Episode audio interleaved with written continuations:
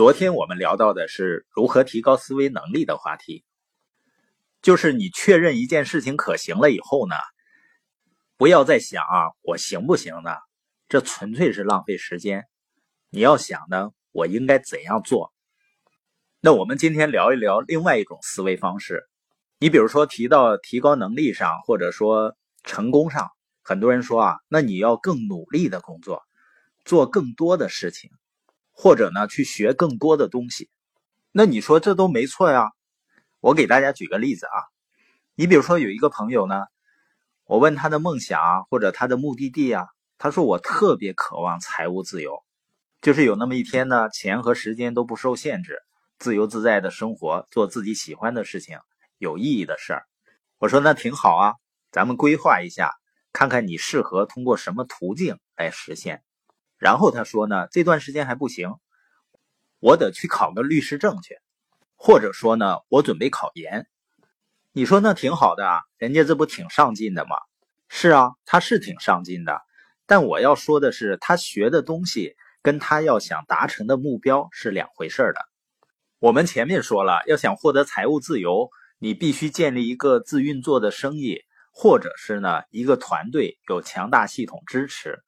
能够自动发展，所以它更多的需要你训练自己的领导能力。而我们在传统教育里面所学到的很多技能，它是关于你如何做好一个雇员或者一个自由职业者而准备的。那你说，难道成功不是关于做更多的事情吗？做更多的工作或者更努力吗？这就是我们需要转变的思维，不要再想着做更多的工作。或者更多的事情，而是要考虑做哪几件事情对你的目标达成最有帮助。甚至有一本书呢，它是这样写的：最重要的事儿只有一件。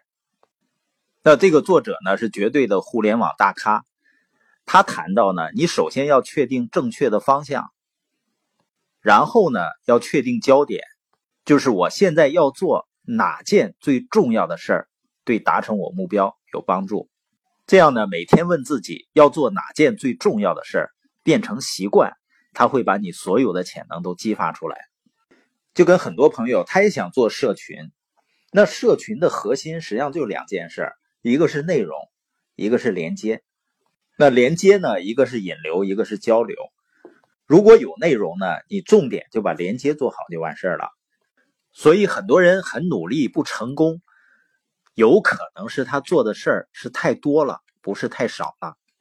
很多人整天很忙活，做了很多事情，但是呢就没有做跟他目标有关系的最重要的那一件或者两件事儿。还有一种思维呢，就是不要再想着只有一扇门，而是努力寻找很多的门。因为很多人啊，可能从小受父母周围人的影响，好好学习，考高分，上好的学校，然后找一份好工作。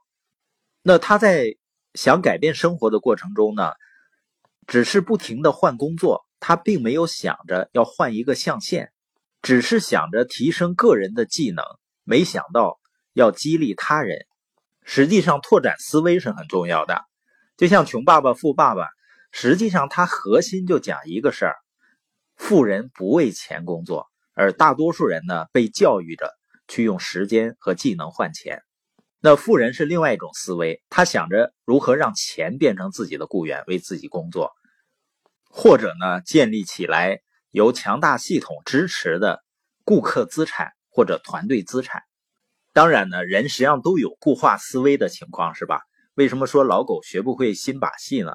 所以每个人面临最大的挑战就是拓展思维，要敢于做先行者。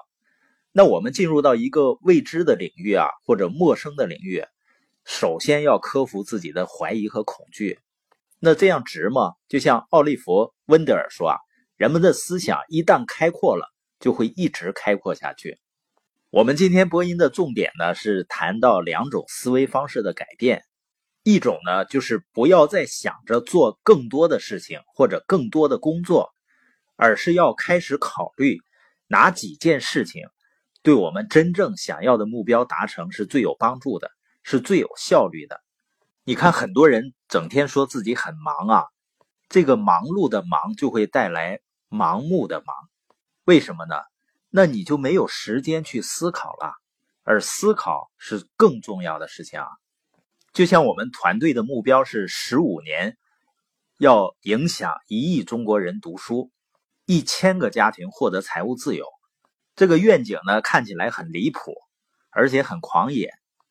那是不是就有很多的事情要做？而且我们团队的领导人都要累得只剩半条命，最后呢被抬着去参加庆典呢？肯定是不需要的。我们甚至每年都制定出了非常宽松的度假计划。我们当然会非常努力的，也非常开心的做一些事情。但是这些事情最重要的，实际上就只有几件。我跟我的合伙人，我们在见面的时候呢，我最重要的事情就是帮他们一块捋清当下对于他们这个阶段来说最重要的是哪件事儿。所以呢，在某一个阶段最重要的事儿、最有效率的事儿只有一件。那第二个要改变的思维呢，就是。在追梦的过程中呢，不再想着只有一扇门，而是努力去寻找更多的可能性。